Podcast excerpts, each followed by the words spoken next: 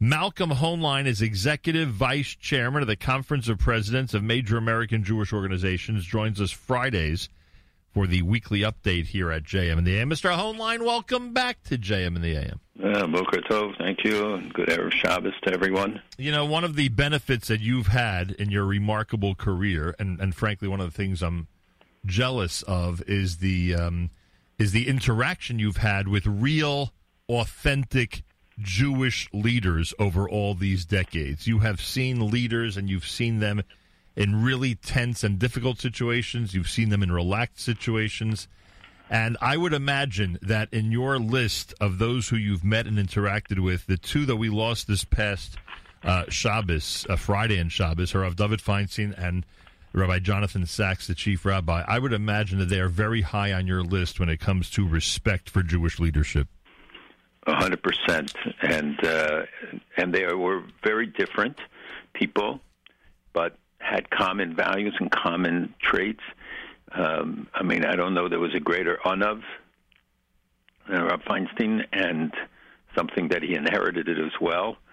Um, and Rabbi Sacks' uh, uh, ability to communicate to every kind of audience possible and to interpolate our Masorah, our heritage, to, to them, but to non Jews as, as well. I, I can't tell you how many of them during the week said to me, uh, started talking about him and saying how they've read his his books and he wow and how many people he influenced and standing up in the House of Lords as he did on anti-Semitism, uh, both great losses for our community and don't replace them easily. You know, I, I pointed this out um, uh, in the article that I wrote, and uh, COVID nineteen has only reinforced this that. Uh, when there's a void in leadership, um, uh, irresponsible leadership often sneaks in, often uh, fills that void.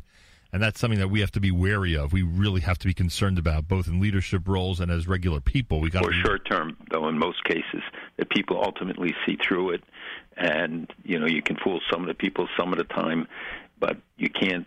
Ultimately, people know and realize they, they there is the trend of the day and the person of the day that they go after, or somebody who gives expression to some particular concern, but they realize that it's a dead end road. That that these were people who whose leadership sustained over so many years because of the qualities that they espoused, because of the of the kind of people they were and the messages that they brought us. Yeah, and what I want to point out is that, and we and we said this by the way, you, you said it, and of course I agreed when when Rabbi Sacks uh, when it was announced that he was ill, that there was something about knowing that in any situation where you were, and in any situation where he was, if he opened his mouth, you knew it would only be to the benefit of the Jewish people. It would be done with tremendous respect, admiration, a a, a genuine uh, uh, respect for colleagues, both secular and religious.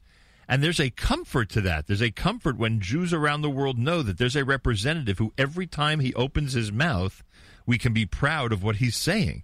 And and frankly, uh, when it comes to a Gadol Hador like Rabbi Feinstein, I think the same thing can be said. There are people mm-hmm. who might be upset with certain psak, they might be upset with certain decisions that are made, but you know you are getting an objective, well thought out, responsible decision. And when you see the way the world reacted, both Jew and non-Jew alike, to his passing in this area of Absolutely. New York of New York City, then uh, you know you know that's hundred percent true. Anyway, Jewish leadership is such an important topic, and thank God we've had some role models to really emulate.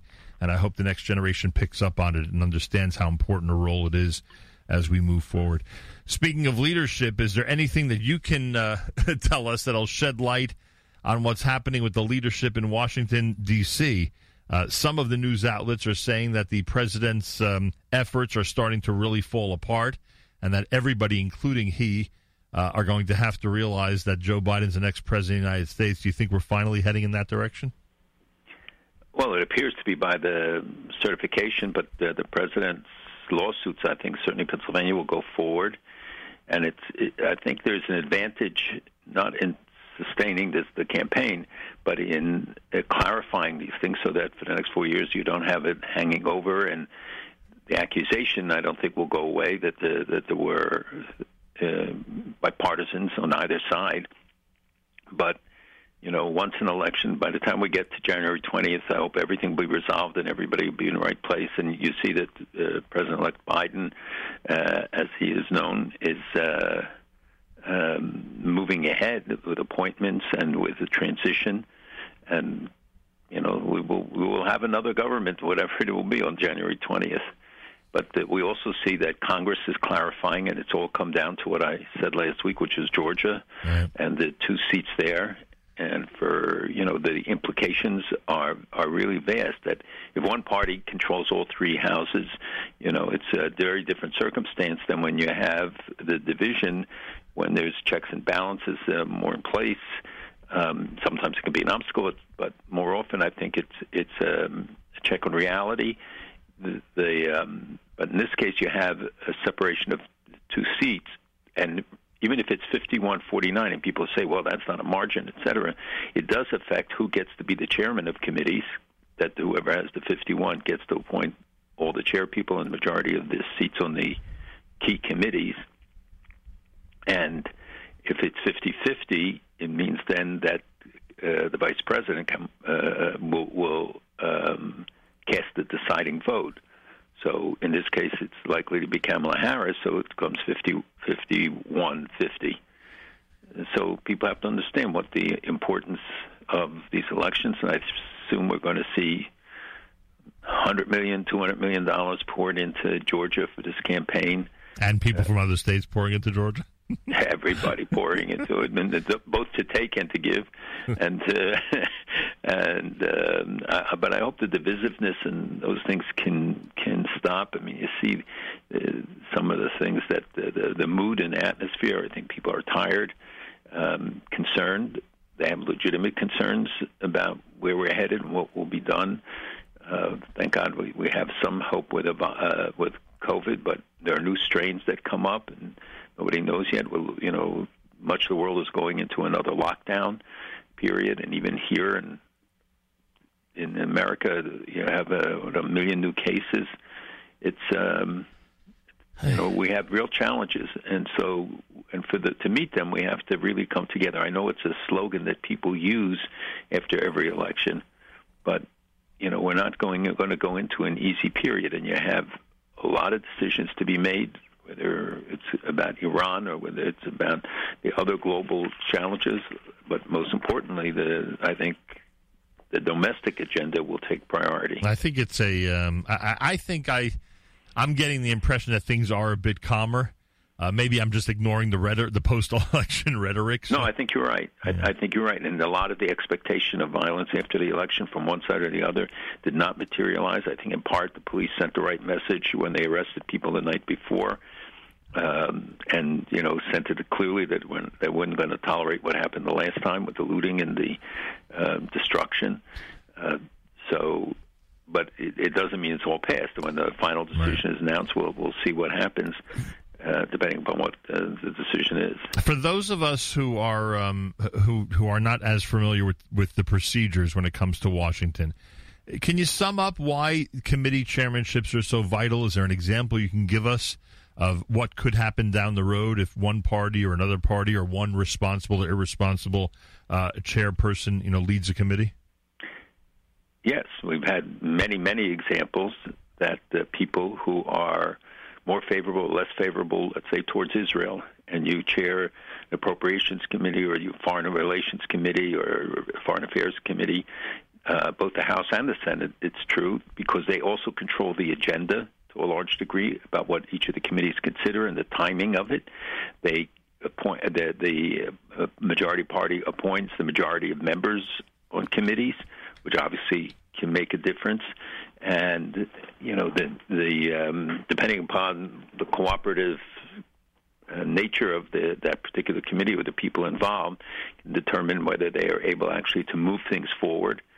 But the major being in in the majority carries a lot of weight, and you know whether the speaker or the majority leader are of one party or another, they set the, much of the agenda. You see what Mitch McConnell, you see what Nancy Pelosi, you see Chuck Schumer, even the minority leaders um, minority leaders, though, don't have the impact when it comes really to the bottom line. It's the majority party representative that uh, really sets the timing, agendas, often the content.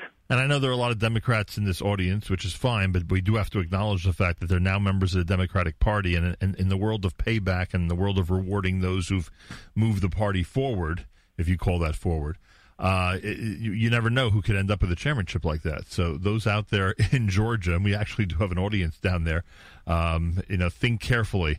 Uh, we won't endorse anybody or, or, or, urge anybody to vote a certain way, but uh, think carefully because uh, I think Malcolm's point is uh, is so vital and so important. Speaking of elections, by the way, and now that the perception is that Bibi's weaker because Biden won, and you could tell us if you agree with that or not. Uh, the rumor is that Benny Gantz could, in fact, call for new elections. With the uh, with the atmosphere being the way it is, a lot of Bibi um, stuff going on, demonstrations re- regarding COVID, etc., and of course, this now what looks like more of a strained relationship coming up with the United States. What do you think of that?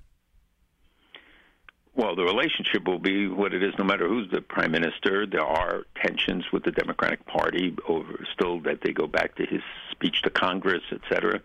But I, look, the relationship, the fundamentals of the relationship are strong. Certainly with members of Congress, the the the, the numbers are very strong.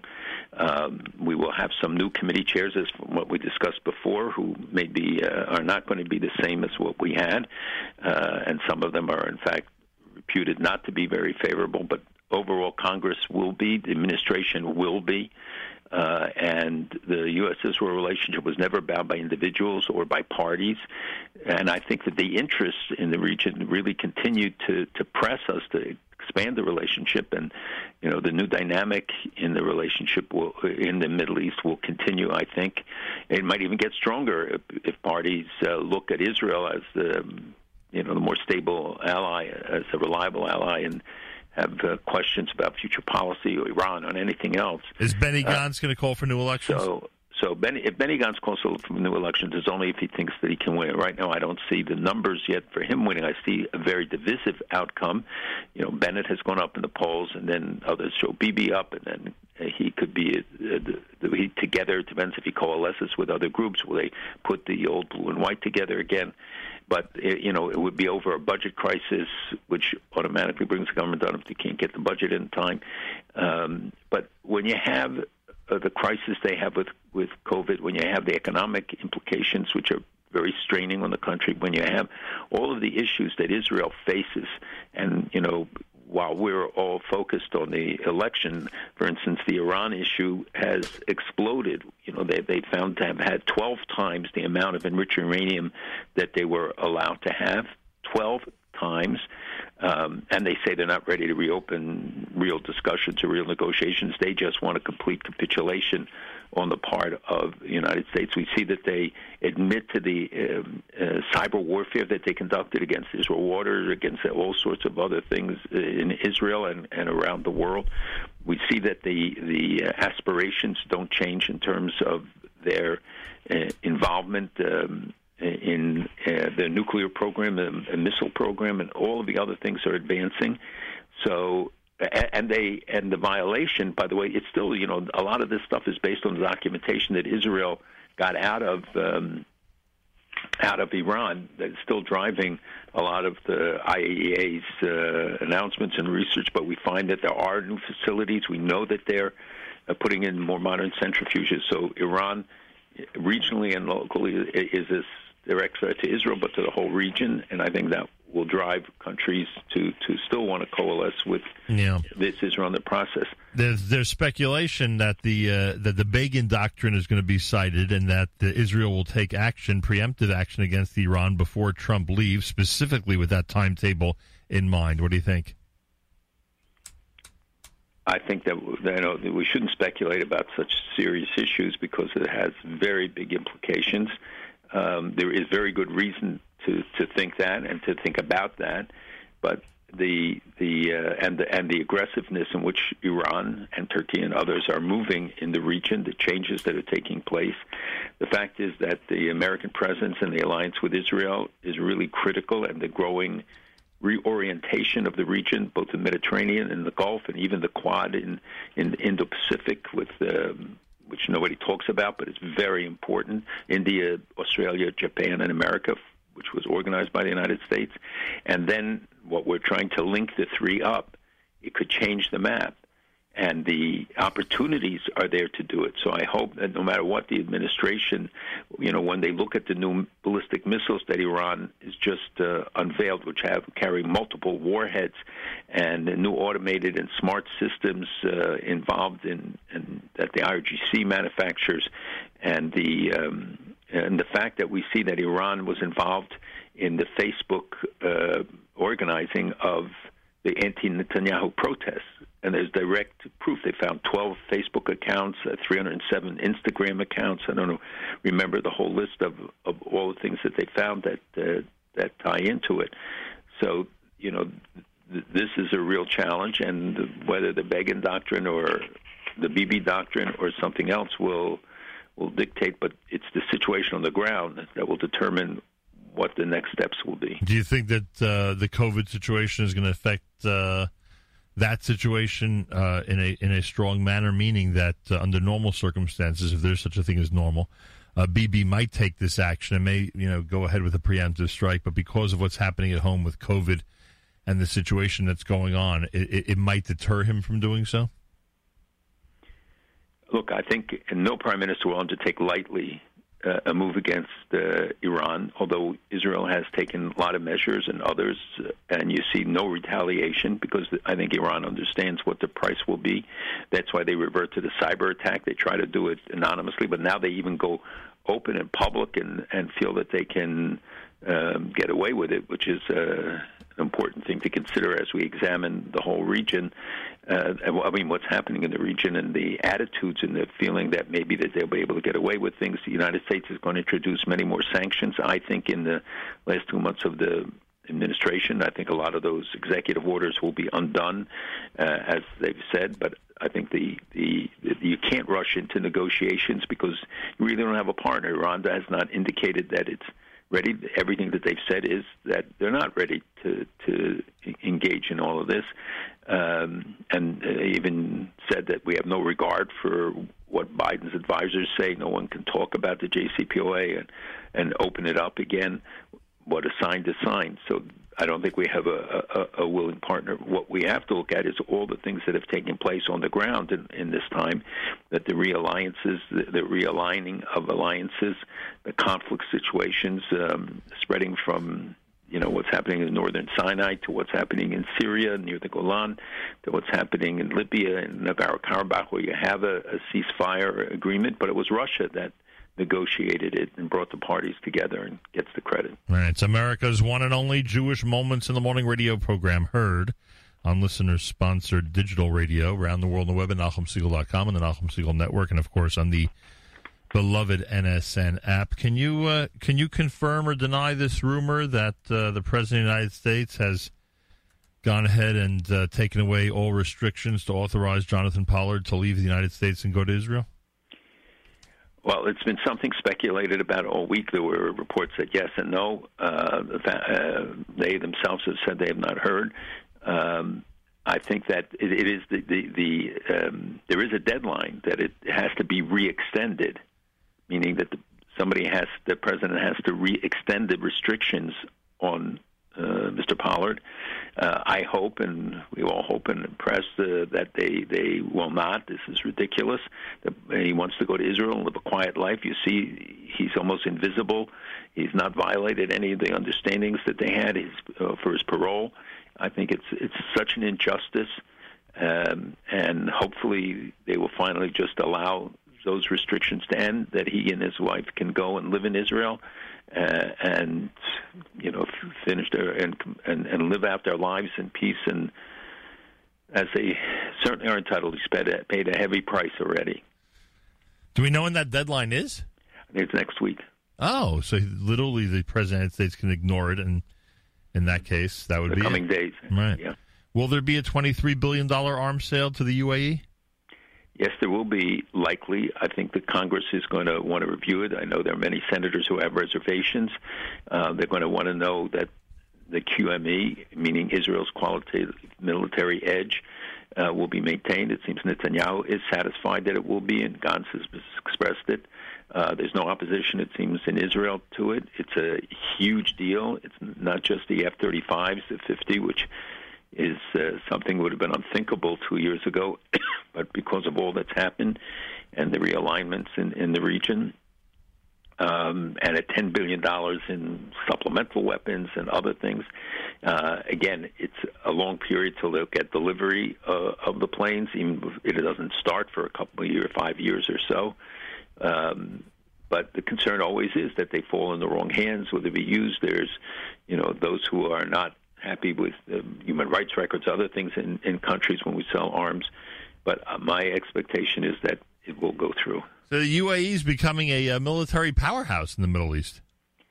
Well, it always has been. You know, we have a big Air Force base, which I, I visited there. Uh, UAE is um, continuing to move ahead. You know, the, the flights that took place, the first of the tourist groups uh, landed there this week. The um, um, UAE is removing the visa requirements with visits with Israel. They're both ne- they're negotiating. It's now three hours, you know, to fly from Israel. Yeah. There and the overflights to the east are taking place, which is very important for Israel, both Sudan and over the Gulf. Um, so we see that um, you know that the prime minister of Bahrain uh, passed away. He, he, he's actually been, he's the world's longest serving prime minister, which is why I mention it because he's since the country's independence in '71. Um, he served as the prime minister, and now the crown prince mm. has been appointed to take his place, which means that there will be continuity there as well in terms of the policy. Uh, so this is, um, you know, we we have to send strong messages to Iran. There are many people who who are concerned about the sale, the fact that the, the prime minister and others in Israel have come out as they have, uh, you know, will diminish those expressions. Will the new administration put an end to those strong messages to Iran? I asked that because of the speculation. I think it was in a Jerusalem Post article that now we know that you know at the top of the list when the UAE and Bahrain and all these countries uh, were coming forward in terms of peace agreements, treaties with Israel. Uh, we know at the top of the list was Saudi Arabia, and we still you know await to see what will happen. Uh, now it seems, at least based on what I read, that uh, with a Biden administration, there's going to be a U.S. choice of Saudi Arabia versus Iran. And as they get friendlier with Iran, which is possible, we've t- seen Democratic uh, um, administrations behave in that manner recently. Uh, then Saudi Arabia could be marginalized, and of course, if the opposite would happen, then the Iranians would be. Do you see uh, this type of of struggle between friendship with Saudi Arabia and friendship with Iran coming up? Uh, I think friendship is the wrong word when we talk about Iran. Do I see the possibility that they will renegotiate or seek to renegotiate, even though the Iranians said they won't, the JCPOA. Yes, that's something that uh, Vice President Biden has said all along is his intent. Um, but he said that they want to redo it, not just not eliminate it. Um, the Iranians say they're not going to renegotiate it. I think Iran's aspirations in the region really dictate that this, there's no friendship in the offing it goes against their very raison d'etre. They mobilize the people who hate this regime and who demonstrate against the regime by organizing against the United States, against Israel, against uh, Saudi Arabia, uh, not because it's for. The economy is in ruins. Uh, I, I, the sanctions, the maximum pressure does work in terms of the economy. It has had an impact. Did it eliminate the danger? No, I pointed out that they uh, that they're now 12 times the limit. They have about double the enriched uranium than they reported in August. Um, so the threat of Iran remains. And I think that the Saudi-U.S. relationship, even though there are sore points in it, and there are mem- members of Congress who are highly critical on human rights and other grounds, the fact is that Saudi Arabia is a vital ally for us. I do believe the process will continue. I think that the vice president has said that. Others have said it. Certainly, there there is a dynamic to it. It's not solely dependent on the United States, but as in the case with Sudan, the U.S. played a critical role in, in enabling it to happen. Uh, but there is a dynamic that um, countries will, uh, you know, are, who are on the path, I think, will continue. Hopefully, with the support of, of uh, Washington, of both sides of the aisle, in, and the administration because it's it's it is the most critical thing I think that happened in a long time in terms of trying to stabilize the region and helping countries like Egypt and others as well. Yeah. But but in Saudi Arabia's case, I get it that Israel, you know, in, in theory, could have made a deal with the UAE, and the U.S. could have been, you know, a, a casual observer. I get that. When it comes to Saudi Arabia, the impression is that in order for Israel to have a similar type of relationship, the U.S. has to be much more involved. Is that wrong? The United States has to be much more involved in in this in this in this um, shidduch that the U.S. between Saudi Arabia and Israel. Yeah, that they have to uh, take a much more active role, and that's why I wonder if the U.S. does warm up. Okay, friendship's the wrong word, but you get my point. Does warm up more in the next administration to Iran? Is that going to scare Saudi Arabia off from dealing with the U.S. in any capacity? It may scare them into it if if they feel that there's weakening there, as one leader in the Gulf, or more than one, I should say, told me when we visited it over the last couple of years, you know, Israel's our only hope against the enemy. They don't rely on the West often, and it doesn't matter the administration because going back to Biden to, to Bush to this administration, you know, there's been this sense of withdrawal. Right. We have reduced uh, our troop commitments and other things. So that being the case, why is there today not an agreement yet with Saudi Arabia and Israel? If, if that's the case, and they realize because there are you know, Saudi Arabia is a very different society. It's much more conservative. It's a different kind of population structure than the UAE, which always, you know, 80% or 90% of people in the UAE are uh, are not Emiratis. They're foreigners, and there's much more of an openness. Um, and the traditional society, I know the king is very reluctant. I think MBS, his son, is much more assertive, and I've discussed it with him, so I know a little bit about what his thinking is. Uh, he certainly wants to open up the country. Many of them are looking at the post-oil era, knowing that this is not something they can rely on for the generations to come. Mm. So they want to uh, broaden their societies. They they see the model in Israel as the high-tech nation and talk about wanting to benefit and to share and to work together with Israelis on it. But you see also the, the breakdown. You know that that the foreign ministry of uh, of Israel reported that. Um, uh, so many people in the Arab world from across from Morocco to, to Yemen, thousands of them sent the foreign ministry Arabic messages of support, and in some cases, even putting their um, their copies of their passport, which is a very courageous thing to do. Wow. So there are changes. I'm not saying it's it's going to flip and can things go back. Yes, they can always go back. Uh, we know that a, a bullet can change a government in in the Middle East. Um, but the the uh, the fact that the polls show such a, a positive atmosphere relative to the past for towards normalization everywhere but in the PA, that the um, I, I think that the more they see the benefits, and that's why I'm hoping a lot of this cooperative deals will go ahead, so that everybody sees how much they can benefit from uh, working together. By the way, back to the vaccine for a moment. Uh, I mean, I see that uh, the prime minister's made a deal with one of the uh, medical companies about uh, pharmaceutical companies about a vaccine. I mean, I, I, I, assume the only way you can make a deal is you have full confidence that their vaccine will work, right? I mean, like, is this a deal that would let them move forward in developing it and hoping that it works in the end, or is there definitive information already that they're on the right track? Well, they say that there is uh, the, that the testing has indicated that uh, that this thing works in ninety percent of the cases. Um, and the problem is that the that the virus mutates. Right. You know, you know, have that new strain from um, in Denmark about the, the minks coming from minks, and um, some Israelis who visited Denmark tested for, positively for that on their return. Oh, so this is a, a mysterious virus, but yes, we have something on the horizon that could benefit many people. Uh, Israel, especially for those most vulnerable, uh, pushed to get um, you know, early on in the in the lineup from Pfizer. Then you know, Pfizer does cooperate with a lot of companies in Israel on developments of drugs and pharmaceuticals. Uh, the CEO, who, who is a Greek Jew, uh, came under fire on, on in an anti-Semitic Greek publication where they put pictures of him with Goebel and other things, and of course attacking him. Uh, so you know there will be worldwide competition for for the drugs. I think people may some may be hesitant.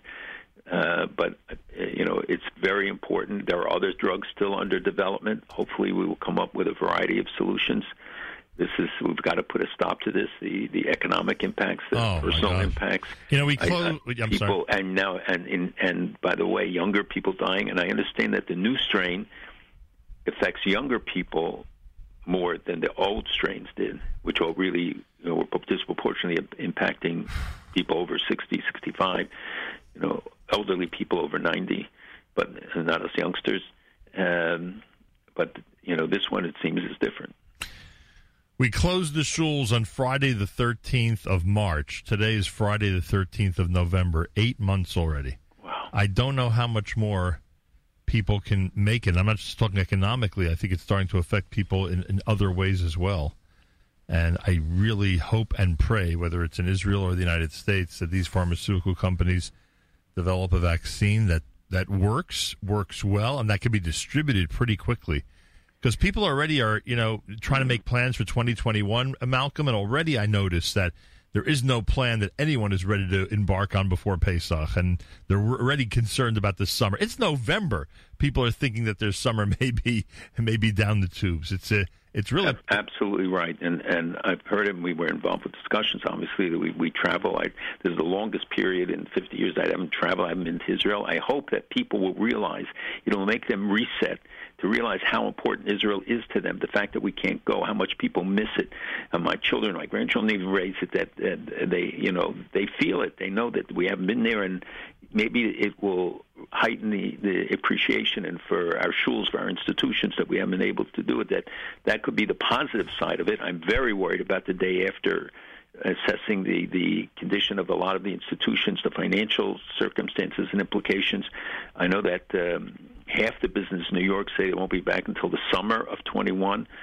So it's it's um, it's difficult. By the way, before I, I just wanted to mention because I don't want people only to get the bad news.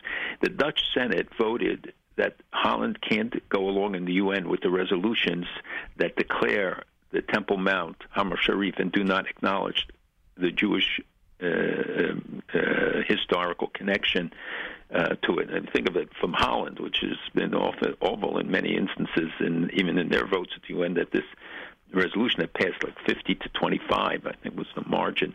And the uh, other story was the um, how the Dutch Protestant Church came around and acknowledged the failings to Jews in World War II and issued uh, an apology saying they hoped that their admission and a detailed admission wasn't too late. And they they talked about the recognizing the faults and feeling uh, a responsibility. Anti-Semitism is a sin against God and against people. And they said that the Protestant Church is part of this sinful history. You know, it's late; it can't undo the damage that was done. But I think you know when you look at the fact that uh, more than 100,000 Dutch Jews, which is three quarters of the population, did not survive World War II, and too often there was collaboration on the part even of, of Dutch citizens. Uh, that the uh, these kind of acknowledgments are very important in the week of uh, Kristallnacht. No question about it. 82 years since Kristallnacht, as we mentioned on Monday, and very important these reminders. Finally, I know we have uh, just a minute, but but I, p- people are demanding I ask, and I think they're right. Is there, as we read about building permits and Ramat Shlomo and other things happening in, in Judea and Samaria, I mean, is the prime minister going to try to accelerate things before Trump leaves office to get certain things done that he fears may not be able to be done under the uh, uh, guise of a uh, Biden administration? I, I think that could be expected that the um, that the well it's it's to, to uh, implement things that this administration has already acknowledged, meaning the that uh, they can do deals with uni- Ariel University, for instance, in the West Bank, and Right. that uh, government programs can apply to uh, across the Green Line, which is a change that the administration implemented a couple of weeks ago, two or three weeks ago. Uh, I I think you can fully expect it. I don't think that they're going to want to do things that are provocative or, you know, the you know the administration's policies will be different. There's no doubt that that there will be changes. Uh, I don't think they, they're not going to undo the embassy in Jerusalem. They're not going to move it back to Tel Aviv. They're not going to undo other uh, decisions. And I think that you know they have so many uh, executive orders and other things that they uh, plan to undo on the first day. uh, that uh, hopefully I don't know when they'll get to this. Yeah, hopefully those will make it through without a problem. And Saeb Erekat is gone. And am I right that his uh, demise happened in an Israeli hospital? It did, and it points up the hypocrisy. Um, you know, many people extolled him, even Israelis who negotiated with him. You know that he was the only one who continued and believed in the peace, etc. This is a guy who told the Palestinians not to go to Israeli hospitals to boycott it, and yet when he got sick, like the other leadership, both in Hamas and in in Fatah, when they get sick or their families, then they put them in Israeli hospitals. But they otherwise they engage in the boycotts and the, in the ridiculous uh, things. And now we see that, by the way, the PA trying to bypass things like the Taylor Force Act and the cutoff of, of aid because of the money they give to terrorists. They've decided now to make all the terrorist government employees so that they're paying this to them as a stipend as a government employee. They even want to create their own national bank to be a vehicle to bypass the Israeli banks or others uh, and and the scrutiny that uh, comes with it. So if you're thinking that they're going to reform and going to make changes, that isn't in the offings as far as we can see now. Mr. Hoenlein, I thank you. We'll speak next week. Have a wonderful Shabbos. Have a great Shabbos and a great Chodesh, and we should and coming up to Hanukkah, so we should be upbeat and see the light. One month away from the big holiday that everybody loves. Malcolm Hoenlein is Executive Vice Chairman of the Conference of Presidents of Major American Jewish Organizations. Joins us Fridays, weekly update here at JM in the AM.